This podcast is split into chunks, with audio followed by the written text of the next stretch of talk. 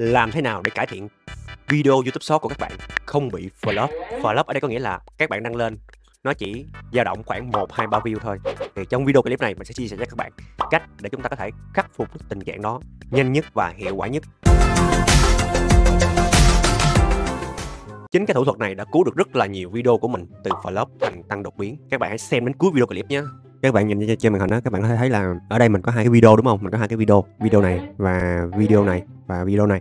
Đấy, thì hai video này mình đăng hôm qua.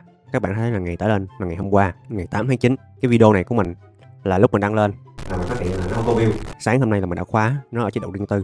Mình đã làm một cái việc rất là quan trọng để giúp cho video này có thể tăng view lên ha. Đây các bạn có thể xem là đây số liệu phân tích nè. Hiện tại là mình không biết nó còn tăng view hay không. Rồi thì các bạn có thể thấy là hiện tại là nó đang tăng view nè. Nó tăng được 152 view nè đúng không?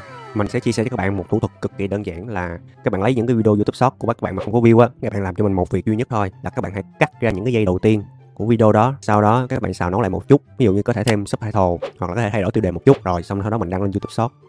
Đấy là cái cách mà mình làm và mình đã làm được khoảng mấy video liên tục như vậy và mình đã chữa được một cái bệnh rất quan trọng là khi mà đăng lên YouTube Short là nó không có view rồi đó. Nếu các bạn thấy video clip này hữu ích hãy cho mình một like, share và hãy nhấn đăng ký kênh để ủng hộ tinh thần cho mình.